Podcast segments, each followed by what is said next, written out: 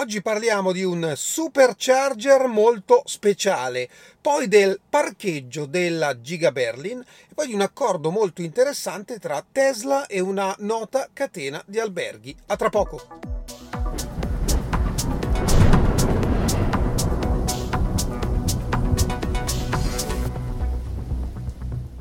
Bentornati a Lampi di Tesla. Beh, in qualche puntata abbiamo parlato del progetto di Tesla di entrare nel mondo della ristorazione. No, non sono impazzito, andiamo con calma. Tesla ha acquisito tempo fa un terreno a Los Angeles, in particolare verso la fine della Route 66, che finisce proprio sulla costa dell'area di Los Angeles.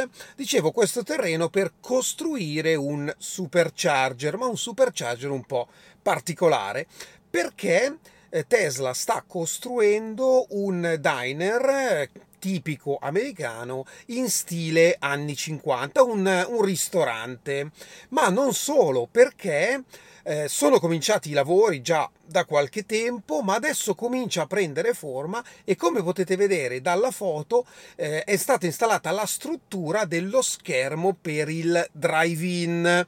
Quindi immagino che questo supercharger sia molto particolare e interessante, ma facciamo una piccola considerazione che poi servirà anche dopo per le altre due notizie. Oggi parliamo di ricarica. Un supercharger per un drive-in sarebbe troppo veloce, perché comunque magari mi fermo 20 minuti, mezz'ora, male che vada 45 minuti, beh, per un film è troppo poco. Allora Tesla potrebbe per esempio posizionare i supercharger laddove non ci sia l'esposizione delle auto allo schermo, o comunque non ottimale, e posizionare invece dei wall connector come quello che ho lì dietro, quindi ricarica più lenta, per poter stare magari un paio d'ore, mangiare e vedere un film. Quindi potrebbe essere un'idea interessante, vedremo che cosa salterà fuori. Io credo che entro 6 mesi sarà ultimato, potrebbe valer la pena farci un giro. Rimaniamo in ambito ricarica, ma parliamo del parcheggio della Giga Berlin, perché oggi Tesla, col suo account Tesla Manufacturing su X, ha postato una foto con appunto il parcheggio della Giga Berlin e ha scritto che sono presenti 500 caricatori a disposizione sia di chi lavora lì ma anche dei visitatori, completamente gratuiti. E facciamo una considerazione interessante, perché secondo me è quello che dovrebbe e penso succederà da qui ai prossimi anni in vari parcheggi di ristoranti, alberghi, centri commerciali e chi più ne ha più ne metta. Ovviamente non devono essere caricatori particolarmente veloci, bastano secondo me anche 3-7 kW in monofase, perché l'obiettivo non è fare il pieno all'auto, ma è ricaricare l'auto mentre noi facciamo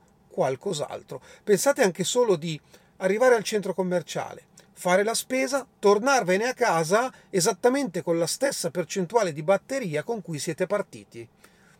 Potrebbe essere gratis, potrebbe essere un servizio, ma potrebbe essere anche a pagamento, ci mancherebbe altro. Comunque rimane un servizio interessante.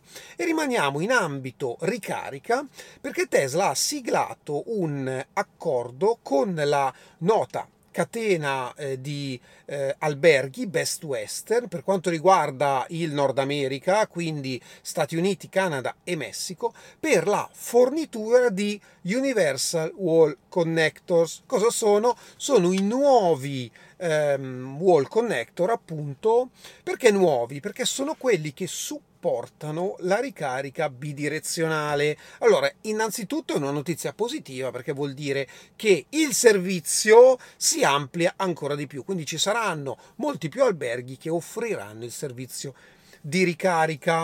A me per esempio è capitato, viaggiando negli Stati Uniti, di trovare molti alberghi, devo dire, con proprio i Tesla Wall Connector, quindi alberghi accreditati Destination Charging, ma ci sono anche in Italia, ovviamente. Ma proviamo a vederlo in una prospettiva un po' più ampia, perché come sapete il Cybertruck, per esempio, ha la porta di ricarica e il sistema di ricarica bidirezionale, quindi può ovviamente ricevere energia da stoccare in batteria, ma può anche cederla, quindi avendo quello che viene definito vehicle to grid. Questo Universal Wall Connector, quindi questi nuovi caricatori, hanno proprio questa funzionalità di fungere da interfaccia tra la macchina e la rete. Ora immaginate il sistema integrato, quindi macchina, interfaccia e rete.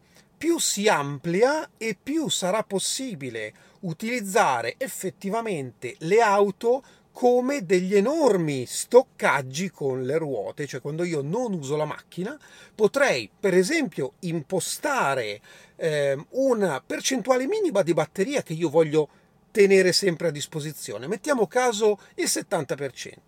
Quando io vado oltre quel 70% potrei ricevere dell'energia magari in sovrappiù, ma potrei anche cederla alla rete nel momento in cui la rete la richiede, facendo diventare l'auto un assetto che produce profitto. Ecco, io credo che questo poi alla fine è lo stesso concetto del Powerwall, soprattutto nelle virtual power plant, quindi in quella sorta di centrali elettriche virtuali per l'appunto, dove i produttori con lo stoccaggio e tramite il software Tesla, quello che viene chiamato in Italia le comunità energetiche, ecco questo, dove appunto ci si mette insieme per scambiare energie e tramite appunto il software Tesla Autobidder, già ampiamente utilizzato in Australia, in maniera più ristretta in California e in Texas, consente ai proprietari di scambiare energia al prezzo migliore e quindi avendo un profitto.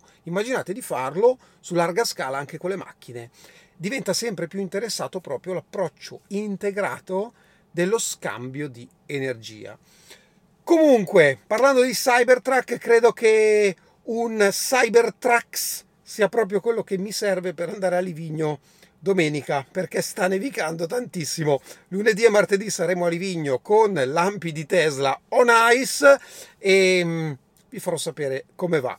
Questo è tutto per oggi, io vi ringrazio come sempre e ci vediamo alla prossima. Ciao!